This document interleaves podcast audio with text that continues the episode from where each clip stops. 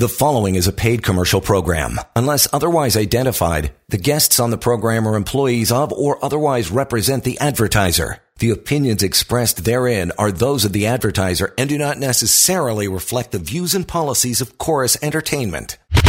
This is Hi-Fi Radio with Wolfgang Klein and Jack Hardill. Toronto's news, today's talk, 640 Toronto. Welcome. Show about money, boys and girls, brothers and sisters. I hope you're well. Yeah, Wolfgang Klein here, portfolio manager, wealth creator. Some people refer to me as a rainmaker. That's really what we are uh, rainmakers. Uh, as long as you're willing to, well, get out with an umbrella and, yeah, walk in the rain. Walking in the Rain. Who did that song? It's a classic. We're going to be playing some classics for you, too, by the way. Got some great tunes lined up for the show. Um, yeah, we are going to be speaking with uh, Laura Borboudakis. She is our wealth and estate planning specialist. Uh, planning is very, very important. Um, spending some time on Netflix, as I always do. I love Netflix, and uh, at some point you have to reload the trade with that stock. It's a great company. Um, but uh, I picked up the uh, show on uh, the Williams sisters, uh, Serena Williams and Venus Williams. What a fabulous movie that is! And uh, as Dad's practicing with uh, his girls in the court, he puts up a big sign on the one end, actually usually right behind him because he's, he's pitching balls at them and they're they're returning them. And the sign reads, "If you fail to plan, you plan to fail." And uh, coming into the studio, Jack uh, said uh, we're going to have to ask Laura um, why so many financial plans do not work. So that's a little question for you, Laura. I want you to think about that. Don't come in yet. Think about that, why financial plans fail. But uh, I am all about compounding, my good friends. I'm all about trying to help all of you become wealthy. Look, if you're wealthy, you can hang with us. Uh, we can certainly help you if you are wealthy. But most people you know, who care, who are listening to the show right now, I believe want to become wealthy or want to become wealthier. And uh, again, if you're retired, you have to manage the market, and the market's a little better on you. That interest rates are higher, but prices are rising. So you have to manage your spending. While you're working, yes, you have to manage your spending, actually, so much so that you have to remember to pay yourself first. Um, Mr. Chilton got that right. I believe that was his name, Chilton, uh, from the wealthy Barber Pay Yourself First. 10% was his number. I, I, I believe a lot more. Uh, if you, you know, uh, my daughter right now, uh, little summer job, and she was able to put away half of her paycheck Again, everything's paid for by mom and dad, uh, except for her frappuccinos and bubble tea. But uh, so she was able to save. Uh, she got four paychecks and put half aside. And I said, I'm going to match it for you, and we're going to invest it for you, and you're going to leave it alone. It's going to grow for you. Uh, it is so important, my friends. You got to get started, and to get started, you got to work. Get out of bed, go to work, and earn some money. And you know, if you work eight hours, why not save two of those hours? For the future. Spend six and save two. So instead of dollars and cents, why don't we talk about saving hours? All right. You get paid X amount per hour. At least save one one of eight is about 12%, so it's better than uh, Mr. Chilton. But I think if you're staying at home, you should be able to save four of those dollars. And I spoke to a good friend of mine. I'm not going to mention his name on the radio, but he's a plumber. And he's, uh, he said, Hey, Wolf, I just, uh, he's recently retired. He said, Hey, Wolf, I was just going through some old stuff. You know, retired, you have nothing to do, so you decide to clean out your closet for the first time in 40 years. And that's what he was doing. He said, I just found my first pay stub. When I started working as a plumber, my first paycheck was a dollar, $163. 163. He said, and I saved a hundred of it. I said, bingo, and that's why you were able to purchase a house in your late 20s, because you began saving at the fore start of, of, of wealth creation. I go back to my good friends try to save at least $1,000 a month. Uh, I think most of you can do that. And I think many of you should do even more than that. Um, 12,000 bucks a month. Uh, make a 9% return, which is, you know, it's a broad market return over the course of 50 to 70 years. Just look at the, what the TSX has done since 1950. Look at the S&P 500. Uh, S&P's done about uh, 11 to 12. Technology stocks have done a little bit better. And Toronto market's done about 9% it's, over, over a 70 year period. Um, so you go 10, after 10 years of a, of a $1,000 dollars a month saving, you're at about $182,000. Not bad. Uh, but after 20 years, my good friends, you're well over, you are well over $600,000. And after 30 years, bingo, you're at one and a half million. And at 40 years, you're at 4 million. And that's the name of the game. Uh, that's where you need to strive to get to, and no one's going to take care of you. And there's a lot of layoffs going on out there right now. And, uh, you know, if you're older, uh, you know, a little daunting uh, to be laid off. You know, if you're laid off when you're 30, that's one thing, but being laid off in your mid 50s is not good.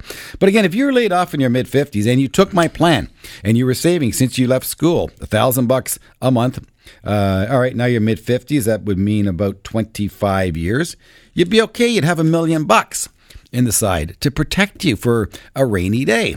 Uh, so I cannot stress the importance enough. And Jack wants to get in here. It's good. It's the importance enough, my friends. You got to start saving as soon as possible. It takes about 25 years for the olives to show on the tree or for the grapes to be able to be harvested nicely. And grapes, obviously, soon. I'm just playing with you here, but um, that's what it takes. 25 years minimum. You go to 40, bingo. Gee whiz, if I live to 100, can you imagine compounding for 100 years, Jack? Yeah, but they call you Charlie Munger. How old is he? Close to 198 or something. I wonder when Charlie bought his first stock.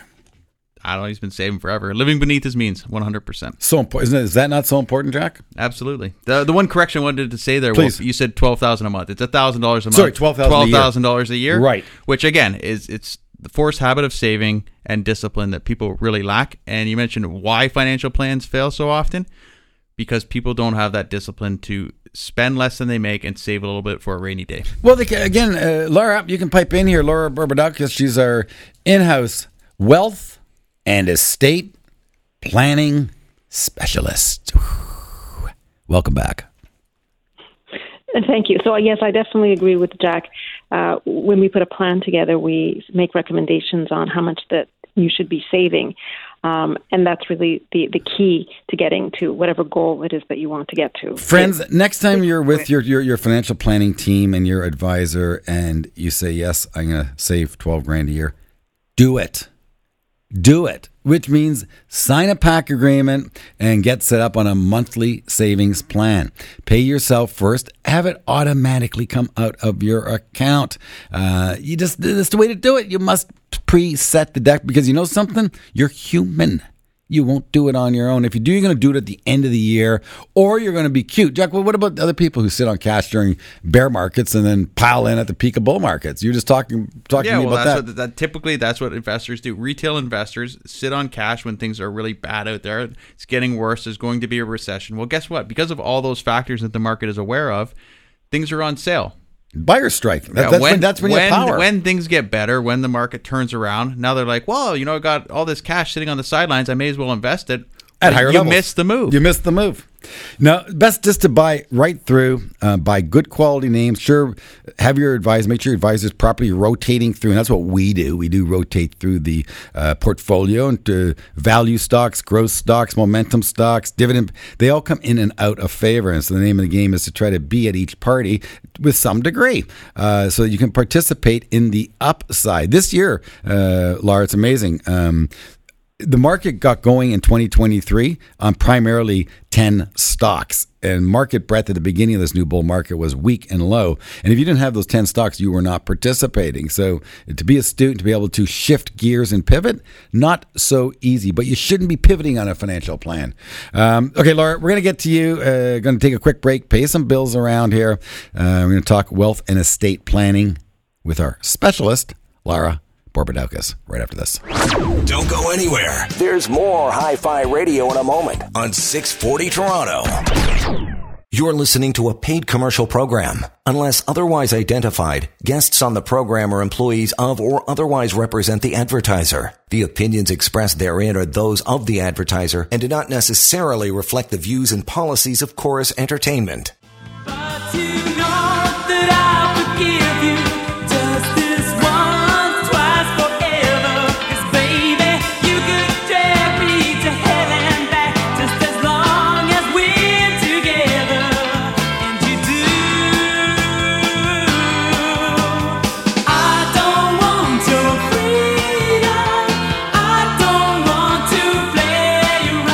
There's the hook.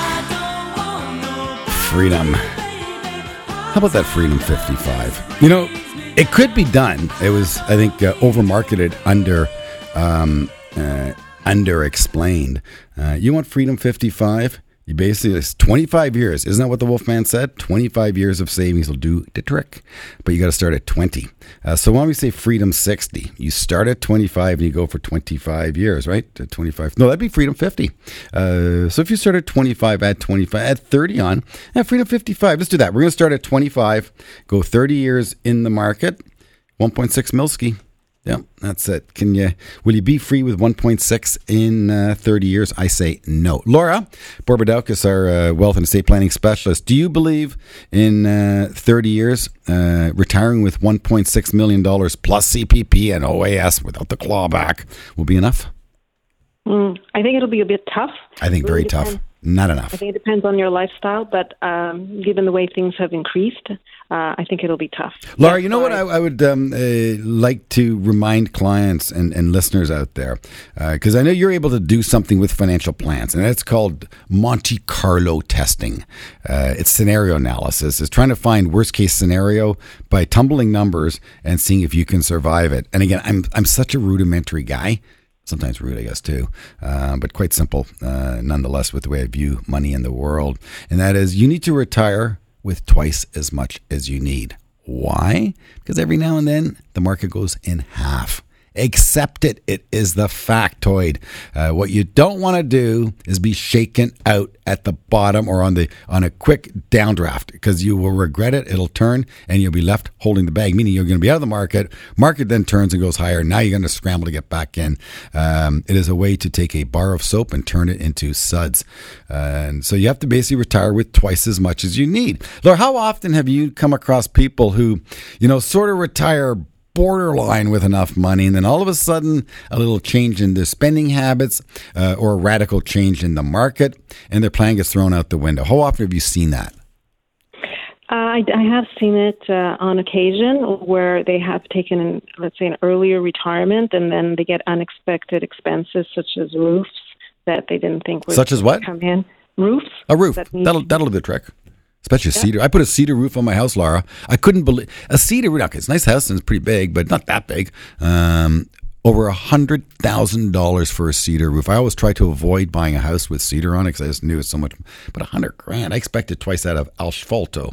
Asphalt roof cost you about would have cost me about twenty or twenty five thousand. I think. What do you think it cost you to put uh, asphalt shingles in your house, Jack, up in Newmarket?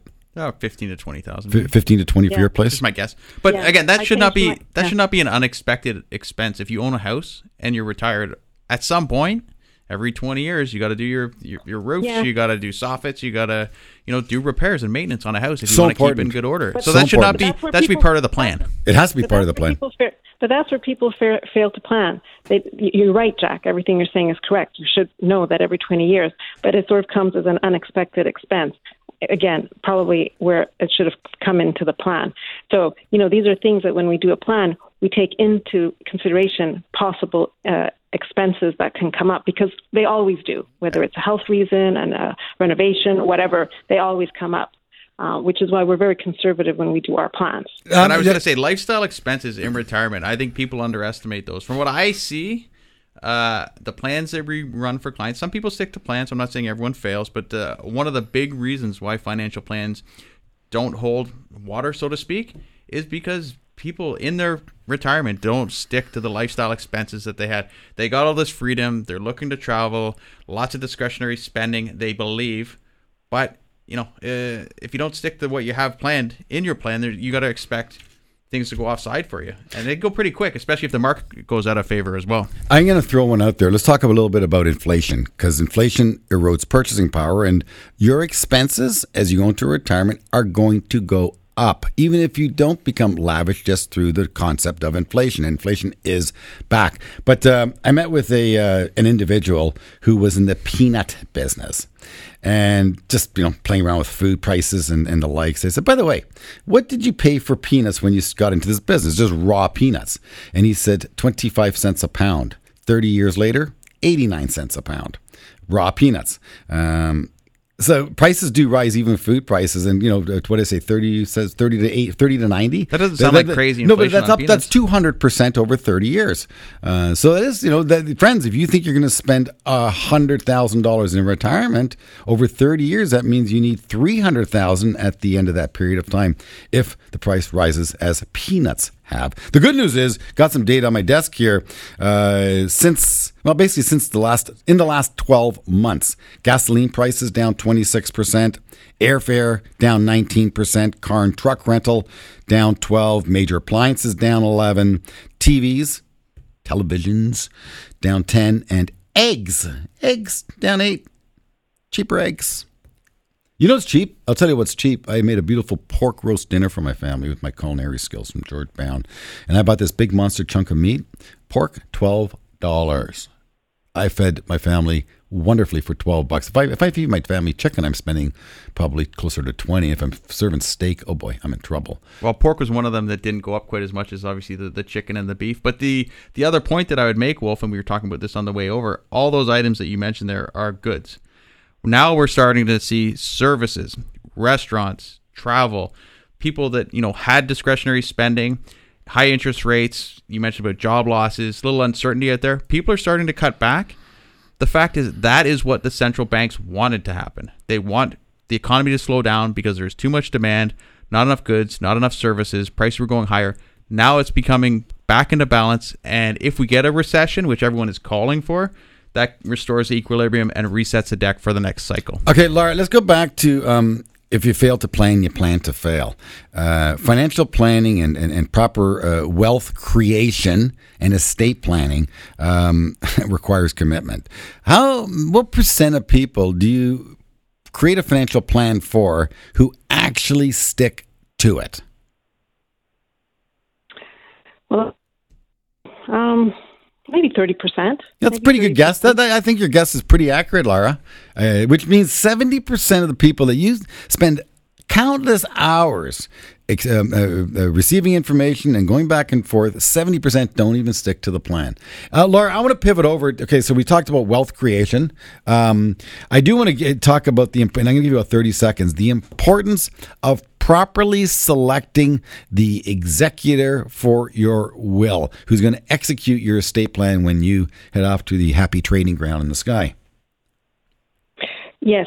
So you want to have somebody that is um, responsible, has some knowledge, and has time in order to to do this task. Because uh, sometimes you might have to deal with conflicts, um, and there's a lot of information that needs to be taken care of, and it's a very long process. It could take many, many years in certain cases. Even a very simple uh, settlement uh, could take up to a year. You know, it's funny, Laura, that you say that because I'm again I'm, I'm, doing this bit of a Netflix binge, and I uh, just watched last night um, the girl with the dragon tattoo. Um, I was actually totally, totally drawn into it. And this girl uh, is a, we'll call it a misfit, uh, but she's a genius. Um, but she was a ward of the state. Uh, I guess her parents left her a lot of money, but the, she has no family left. And so now it is the state that is managing her money for her. And she has to approach the uh, state every time she needs money.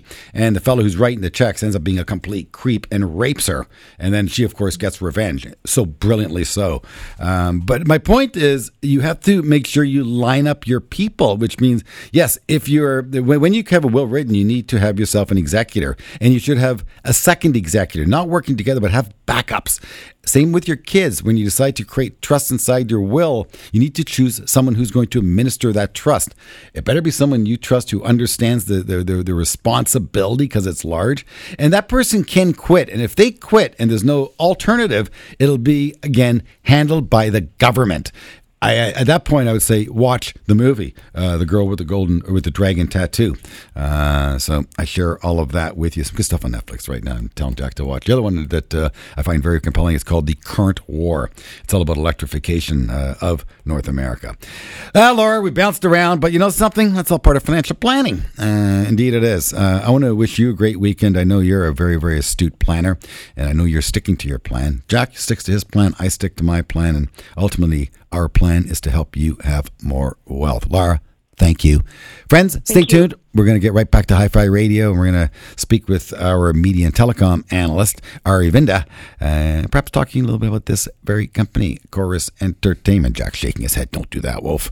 Why not? Stay tuned.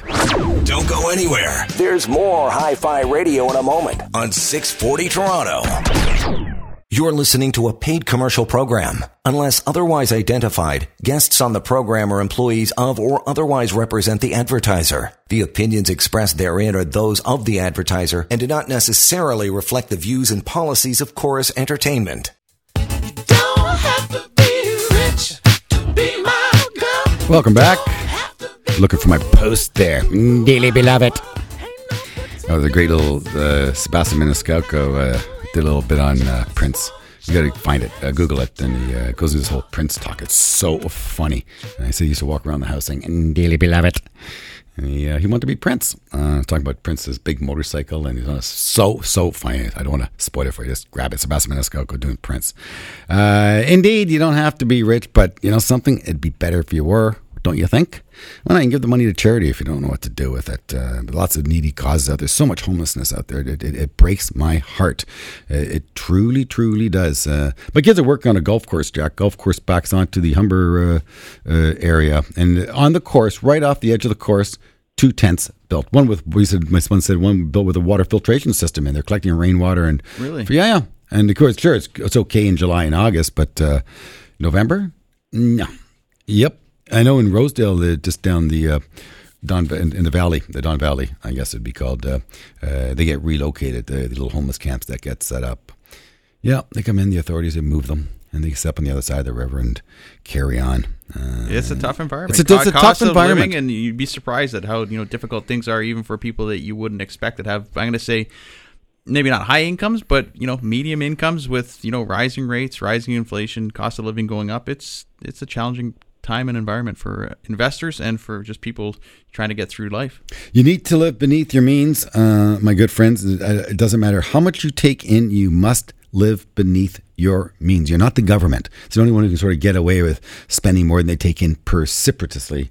Uh, but uh, a good balance sheet matters. Um, who knows better than that than our good analyst uh, Aravinda Galappatthige? Uh, he covers uh, tech, media, telecom, and the likes. Uh, has been on the show many, many times. But uh, balance sheets matter, uh, right? Being prudent with your cash flow and you know uh, taking in more than you spend that catches your attention, doesn't it? As an analyst, it does. It does, and I think um, it's it's it, in a sense it's seasonal. Um, you know, at time and and and, more, and I guess it in seasons where the market is particularly risk averse you know, the focus really turns to the balance sheet. You can almost right. run quant models knowing nothing about the business, nothing about the companies. You can just uh, run quant models where you simply invest based on uh, based on balance sheet leverage, and you'll be winning. That's interesting for, for significant phases of time. Really? Uh, obviously, it, it, there are points when you know market, the market gets very risk tolerant, and that that model goes away. But right.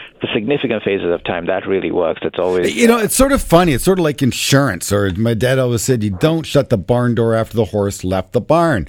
And again, how many people buy you know, house insurance or or uh, get an alarm system after they have been robbed. Uh, same thing. When times are good, no one's going to look at the balance sheet, but when times are bad, they're going to look at the balance sheet, and that's when well, the house of cards can collapse. Jack and I were looking at a chemical stock, two of them, Chemours and um, uh, Lindene, and Chemours has a balance sheet problem, and it's clearly stated by multiple analysts, and yet the stock is rising. But I say no, I'm not going to touch its name because if, if the economy slows down as it is. Um, that weak balance sheet will cause them a lot of discomfort, perhaps even forced sale.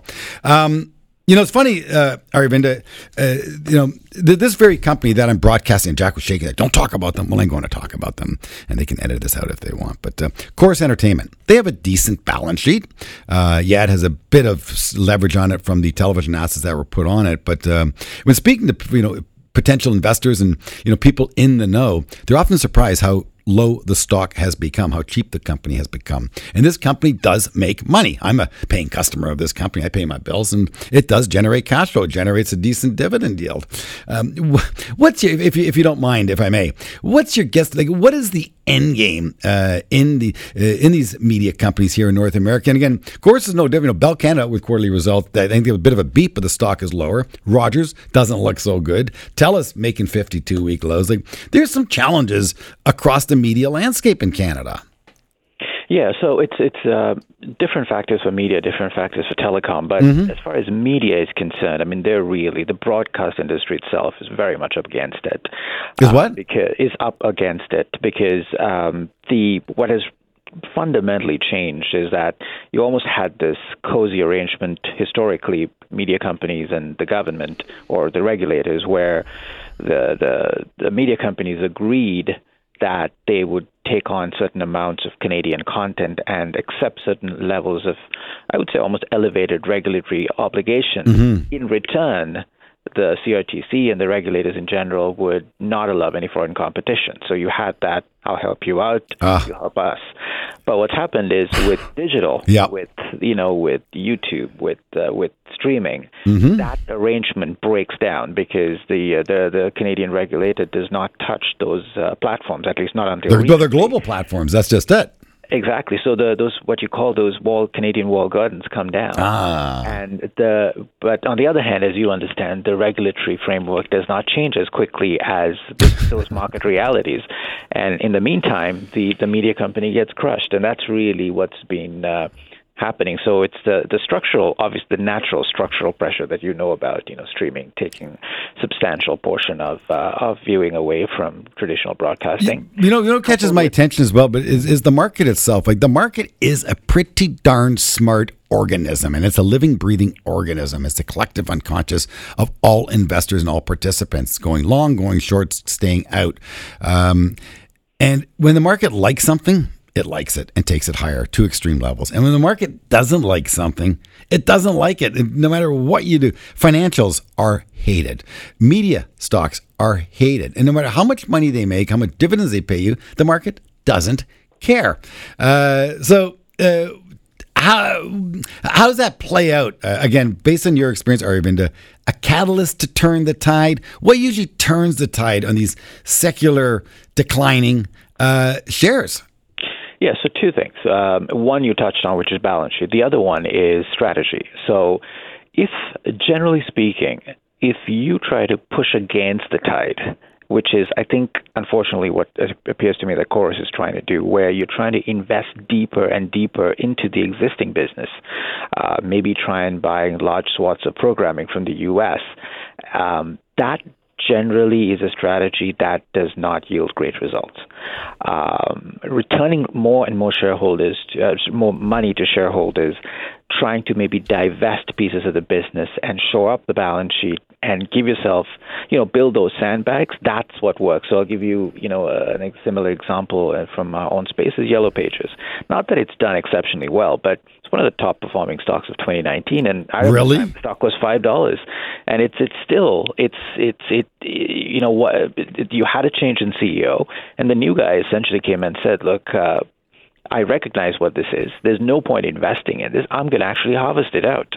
So all he just took an axe and started cutting costs and just maintained uh, sort of the the bare bones. And what sometimes surprises you is how much cash flow is left in these traditional businesses. Large, right? Large decline. cash. Large. So as that accumulates, uh, Yellow Pages ended up with a massive swath of cash. They did a hundred million dollar buyback, increased their div, started a dividend, increased the dividend, and still sits on a substantial net cash position. Uh, and you know, as you can understand, Yellow Pages is a far more structurally challenged business than broadcasting. Without question. So to to answer your question, I mean that's a great example of turning it around. On the other hand, you have to perhaps get into an adjacent business. I mean, even if you think about one of the most successful companies in my space, Thomson Reuters, used to be newspapers. Yeah. Right, That's so- right. That's right. So you know, you you have point. to jump into a business that's that's adjacent but not too adjacent, right? And uh, and I, I although you know the final chapter hasn't been written yet. I mean, I like what Transcontinental is trying to do, right? You know, it, it tried to go the digital route, realized it doesn't work, and then got into packaging. Right, it's keeping the it's it's kept the company in, in decent shape. So That, that's right. GTC, GTC Transcontinental is an old printing company, correct? It is, it is, but Right. it's it's almost 50-50 now, packaging and and print. Wow. So Do, do you think private equity steps in and buys Corus? it the the metrics are certainly compelling, but there is the the, the, the slight problem of of dual, of a dual class capital structure and the ownership by the Shaw family that hasn't changed. So Yeah, but the ownership of of, of Corus by the Shaw family is, is, is only what is it five or ten percent? It's not it's not that much, is it? Uh, but the, con- it, the the voting control is with them, so I think Right, of course they, they got the vote. Yeah, Yeah, so it cannot happen without it. It uh, private equity wouldn't put money into it un- unless of they course get they got rid of control. that. Best thing Magna ever did was getting rid of that dual voting the share structure. But every media company, I think, And- and Telus, that's uh, Telus is the exception. Telus never had a dual the dual uh, share class. Um, Cogeco, not Cogeco, um, Quebecor, they they they would have dual as well, right? Yeah, any any company that's family owned generally has, uh, well, not always, but most of the time. Thomson doesn't. In this day Uh, and age, a new company launching new because you know all, at some point it was by a person, and that person had a family. You could say it's a family-run business, maybe with a friend, but uh, Yeah, but some of the mega cap U.S. names too have multiple voting. Yeah, Google too. does, So, doesn't it? Yeah, it's, it's not unique to Canada. yeah. But again, in this day and age, I don't think the, the market is is willing to accept dual share class as they were They back in the they don't fifties. like it, What, what do you founders- think, Aravinda? Were they like how would the market take a new dual share class company if it was IPOing today? Hey, Look, that, that it is a drag. Um, sometimes, whether you know, again, it's the season. You know, in a season where the market's focused on growth, it's focused on all the shiny aspects of Right. uh, the product or where the business can go. It, it tends to overlook that. But my experience covering a lot of these dual class capital structure companies, that it it, it, it almost deserves a discount from. I agree. Investors don't business. like it, but they'll accept it if it's a great business. And a lot of the a good- in- and a in a lot of the market. and a lot of the founder led companies, you you actually want the founder to maintain control so they can continue to direct the ship. It is true, but I think net net, my experience is that it it hurts. Long, in I long agree with term Aravinda, 100%. and, and it helps. I'll give you one very recent example from our space, which is Cogeco. The stock is at sixty four dollars. Um, It's Wow. a good business, Mm-hmm. but it's down from you know it used to be in the hundreds last year, Mm. over hundred dollars. Uh, at ninety nine dollars, Rogers made a bid. What I felt was you know was uh, of I think one hundred and thirty five dollars to the the board. They didn't even want to meet with the company. It went up to a 150. There was no hmm. discussion. It was rejected either the day off or the day after. Wow. It was evident to us on the street that that 150 number can go up dramatically, but there was no conversation. So it's a $99 stock with a minimum premium of 50, potentially more. It could be in 60, 70, 80. We don't know um, and uh, and uh, you know, for, I suspect for, for for various family reasons. I mean, it it, it didn't. Uh, it didn't. Uh, they didn't want to go down that route. But to public shareholders, that's a huge disappointment. You're back at 64.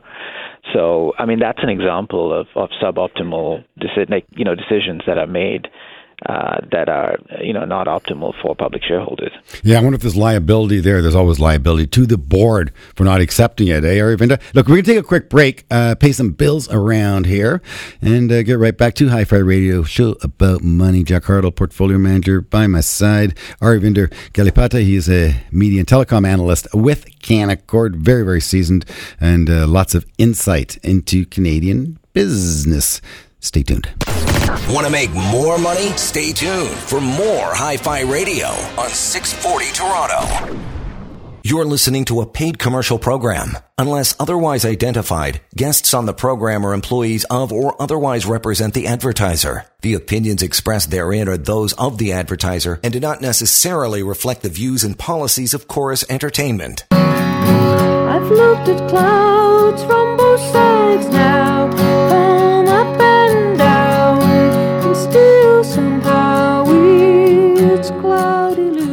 So beautiful. Little Joni Mitchell for you. Yep, both sides now. So we try to do look at the bull and the bear case. What do you like about it? What don't you like about it? And you have to make a decision. Buy it or move on. What we do, Jack and I. And uh, well, we got some good partners to help us uh, make those decisions. Uh, Aravinda is our media telecom analyst at Canaccord, and uh, he brought us all together about a month ago. And it's a guy stay away from telecom media. Not much going on. Maybe slower prices. And good call, dude. Uh, yeah. Telus making a 52 week low. Uh, Bell not looking very good. Uh, Bell just reported results this week, uh, Aravinda. Uh, What did you see in their results, and why is the stock uh, trading uh, trading off? I think um, um, it's it's the, the first thing to consider is obviously the rates. As you can see, the rates are ticking up. You know, everyone knows. Interest rates, you mean? Bell, yeah, Bell is a bond proxy, and um, so you know, rates ticking up is is never good. Uh, there was nothing particularly wrong with the results, but uh, it is, you know, I think there's a general consensus that uh, it is tracking towards the lower end of uh, guidance for the year.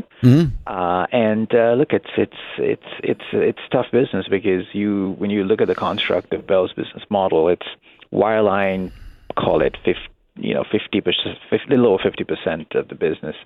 Wireless is 40, and the rest is uh, 40 plus, and then the rest is media. Media is so small. Radio is even smaller. Radio is puny in the grand schemes. It's so small. It's so so small. It's just uh, frightening. Uh, but but I want to ask you in terms of valuations. Friends at home, stay with me on this. I'm going to uh, twist you a little bit with your with some mathematics. Nothing too complicated. But um, uh, Bell trades at about 17 times earnings. Uh, so if the company makes what I don't know four bucks, uh, multiply 17 times that. That's about I guess what it's estimated to make. You got about just under a 55 dollar stock.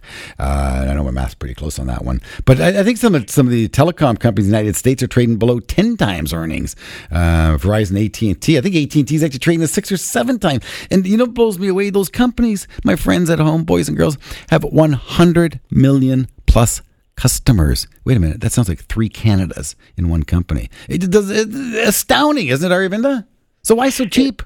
It is. I mean, the U.S. Uh, the U.S. valuations, U.S. telco valuations. If you kind of go head to head, big three U.S. versus big three Canada, that gap has opened up to almost historically unseen uh, levels. Which means the Canadian market could come and see those levels, which would cut the stocks in half further. Do you think it happens? It it could the the spread could uh, narrow from here. The, the the reason is though I mean there are fundamental reasons why you know the Canadians do better because they're they're they're, they're generally more defensive names. I mean if you look at the volatility of AT&T and Verizon, you almost wonder whether they're actually defensive sectors. It's it's hit by various things that very rarely Canadian telcos face. If you think about this most recent news about lead sheep um, uh, cables, I heard about they. Of Where was it? They had some lead pipe. Wh- Which which company had some lead pipe underground that they had to deal with? Well, I mean, all the telcos do. AT and T does, Verizon does. I mean, to a very, very small degree. Are they leaching lead? Does. It, it's yeah. So this is. I mean, this stopped in the sixties. It's a very old issue, uh, but. Uh, but you know, Wall Street Journal wrote it up, and it created uh, huge problems, and then dove, you know, dove the stocks, drove the stocks down even uh, even further. Um, so, I mean, you know, two months ago there was this news about potentially Amazon, uh, you know, offering their own wireless plans uh, with Dish. And, and uh, Tesla with a phone. Yeah, How about a Tesla phone? yeah. No, I, I'd heard that. I don't. I don't know if that's that's how credible that is, but Well, but Twitter's now X. Anything's possible. I guess so.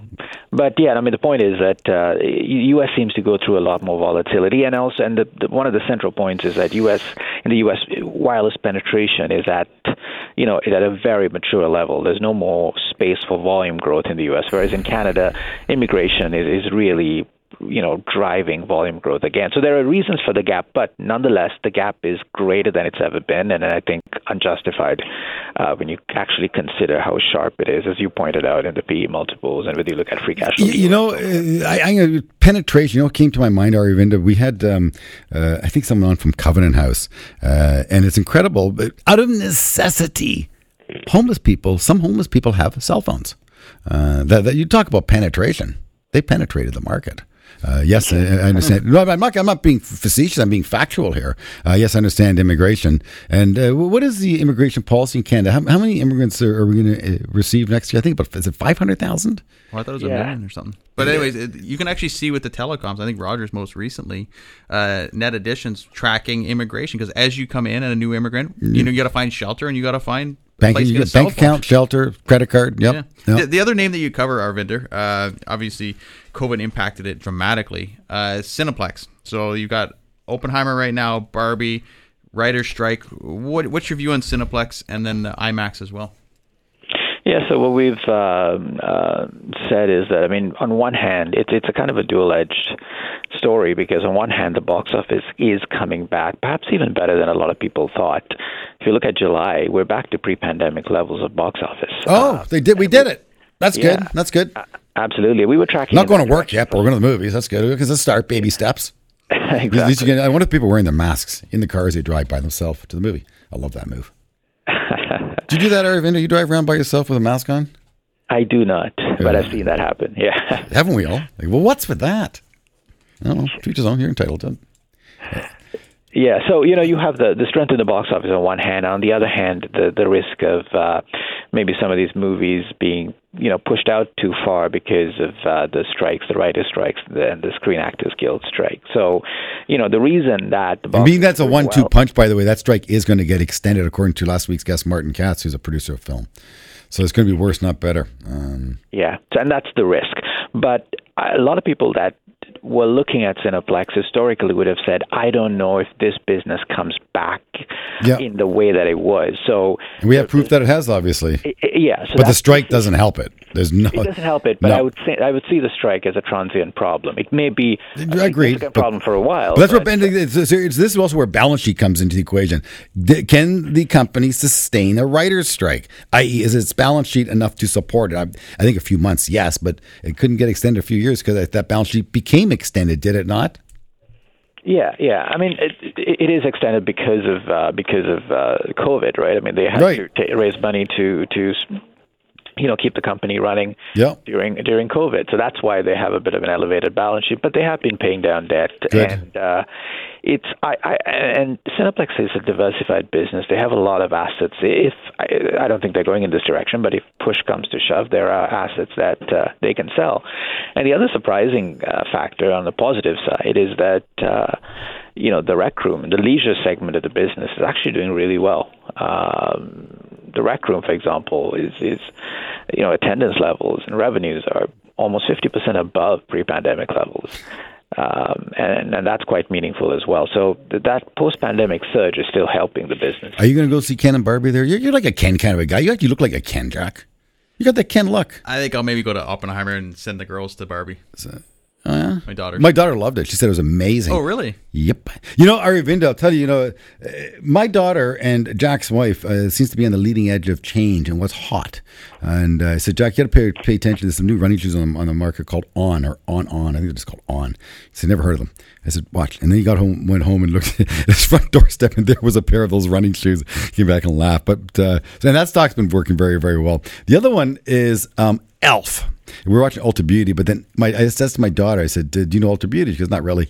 Uh, she said, "But uh, I do like Elf." And she said, "It's hot. It's always sold out." And uh, that company reported results this week, and stock popped twenty percent. So it's a Peter Lynch move. Uh, pay attention to the youth. Um, they can give you some really, really good cues as to hot trends. And again, you know, uh, how about this in China? The Chinese authorities are now looking at putting a ban on cell phone use amongst the youth. What do you think of that? Wow, it's going to take some, uh, you know, implementation. Uh, I'm gonna say good luck taking it away from the Th- th- kids. that's a good, th- luck. there you go, Jack. There you go. I agree. My daughter, she loses it when I want to take her phone away for five minutes. Don't touch my phone. Like there's all this secret stuff. Just give me the darn thing. She won't give it to us. She'll put it down. It's brutal. Uh, absolutely brutal how addicted people are to their phones. Um, I never expected such a phenomena uh, from a cell phone. Did you? Um, no, I mean it's it's uh, you know it's it's it's it's it's crazy, uh, the- Isn't how, it? How much the functionality? I mean, can you? I mean, think about the amount of apps that are loaded to our phones. We can't even find our way back to, way to the next store if we don't have it anymore. I mean, it's just uh, you know, it, in all aspects, it's it's it's it's so dominant. And uh, uh, I was actually just watching an old. Uh, uh, interview with uh, Ted Rogers. I mean, it's it's it's it's funny how you know it, it wasn't apparent even then. Have a great weekend, my friends. Aravinda Gal- Galappatthige, our media telecom analyst. I cannot thank you enough uh, for your time. Um, you get caught up on your media. Uh, I'm going to do the same. Friends at home, have a great weekend. Love you. You've been listening to Hi Fi Radio with Wolfgang Klein and Jack Hardill, portfolio managers at Canaccord Genuity Wealth Management. For questions about today's show or any questions about money, email Wolf and Jack at wolfgangklein.com. Hi Fi Radio, for the love of money. Join us again next week. The preceding was a paid commercial program. Unless otherwise identified, the guests on the program are employees of or otherwise represent the advertiser. The opinions expressed therein are those of the advertiser and do not necessarily reflect the views and policies of Corus Entertainment.